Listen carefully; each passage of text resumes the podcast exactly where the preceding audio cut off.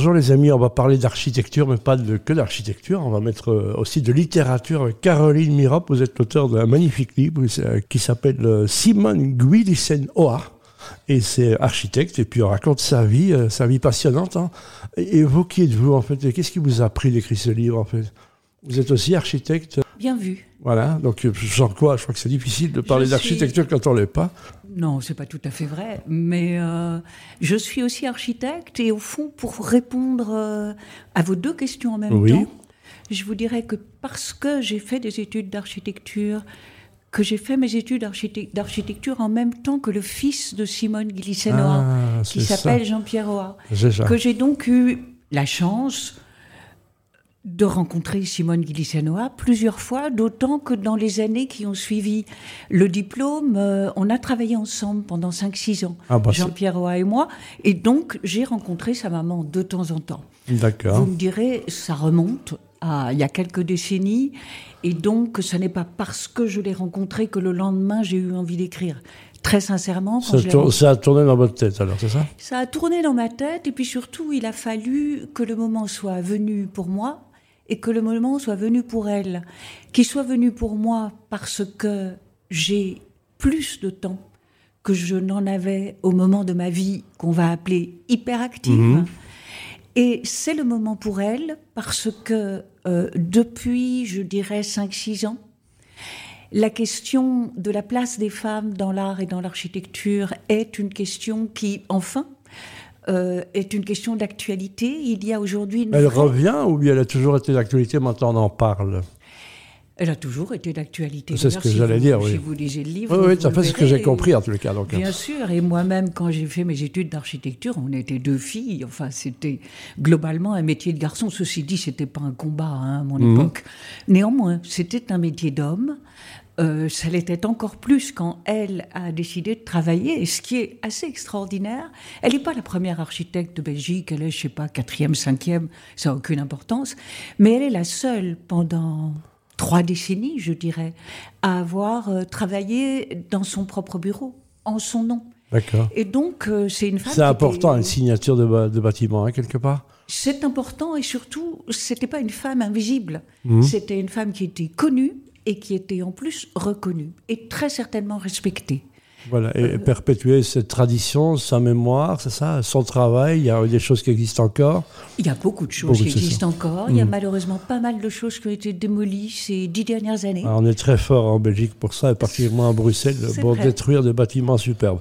Simone Gillissen Oa, donc euh, il y, a une double nationalité, hein, donc euh, euh, chinoise et, son papa n'est pas chinois du tout. Hein. C'est son papa qui est chinois. D'accord, d'accord. C'est son papa qui est chinois, c'est pour ça qu'elle s'appelle Oa. D'accord, parce que c'est Gillissen, Oa, donc euh, voilà, donc elle a mis Gillissen, c'est pas le nom de sa maman, parce que sa maman s'appelait euh, Rosenthal. Ouais. Elle était juive polonaise. Ah ce bah. qui simplifie pas Le, le, schéma, le panorama, surtout quand on traverse le XXe siècle. Et Gillissen, c'est le nom de son mari. D'accord. Mari qui était chef de la résistance, fusillé J'ai lu cette terrible histoire, terrible, terrible, terrible. Voilà, et dont elle, porte, dont elle a décidé de porter le nom alors qu'ils étaient séparés, pour lui rendre hommage, et avec l'accord, bien sûr, de sa belle famille. L'architecture polonaise marche bien, hein, des gens comme Lipsik, donc il y a, d'autres architectes polonais qui ont sévi en Belgique et qui ont laissé de belles choses. Architectes aux éditions Prisme. On voit c'est un livre entier, complet. C'est combien d'années de travail, ça? C'est, je dirais, trois ans et demi de travail, euh, quatre ans tout juste si je démarre à ma première conversation avec Jean-Pierre Roy, le fils de l'architecte, en lui demandant s'il accepterait que j'écrive la biographie de sa maman. C'était en octobre 2019, euh, ben exactement. Comment ça se passe dans l'écriture? Vous avez travaillé comme vous travaillez comme architecte, on conçoit les choses, on, d'abord la charpente et puis on nourrit. Comment ça se passe quand on écrit? Non. D'abord, vraiment pendant deux ans, euh, j'ai fait ce qu'on appelle un travail de recherche, pas du tout un travail d'écriture. Un travail de recherche déjà abondamment nourri par toutes les recherches qu'avait faites le fils et surtout toutes les archives privées et professionnelles qu'il avait conservées. Ah, tout, était, tout était, intact. Tout était là, j'ai eu accès à tout, j'ai gagné énormément de temps, j'ai fait des recherches complémentaires et pour sincèrement, j'ai écrit euh, quand je me sentais prête euh, dans la tête, c'est-à-dire quand j'avais sa vie dans ma tête, j'ai écrit comme je parle sans schéma euh, préétabli. Et le fils est intervenu à la fin ou en cours de travail d'écriture Comment vous avez travaillé là? Vous avez fait valider les choses? Comment ça se passe? Je, ne lui ai pas fait valider au sens où non seulement il me faisait confiance, mais il m'a laissé une totale liberté, ce qui était fantastique. Mhm. Mais je l'ai invité parce qu'évidemment, dans le travail de recherche, il, m'a été euh, extrêmement euh, précieux, il a été extrêmement généreux. Je l'ai invité à intervenir, lui aussi, comme auteur, en quelque sorte, dans le livre.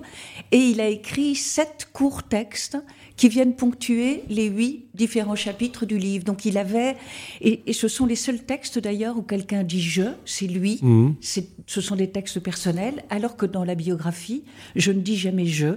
Je raconte une histoire le plus objectivement possible et de la manière la plus lisible aussi euh, possible. C'est un premier, un premier bouquin que vous écriviez? Non. Ah, je me sentais bien aussi. Donc vous avez écrit quoi avant là j'ai écrit beaucoup, beaucoup d'articles, j'ai écrit quelques livres, j'ai écrit des guides, j'ai écrit beaucoup de préfaces euh, à l'époque où je dirigeais euh, la Fondation pour l'architecture. Aujourd'hui, c'est le, le, CIVA.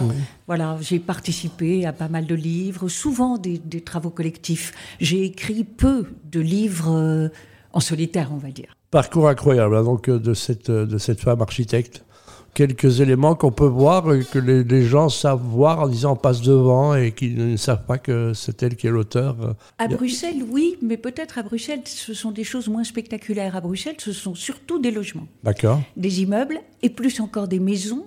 Et je pense la plupart d'entre elles sur la commune d'Ucle.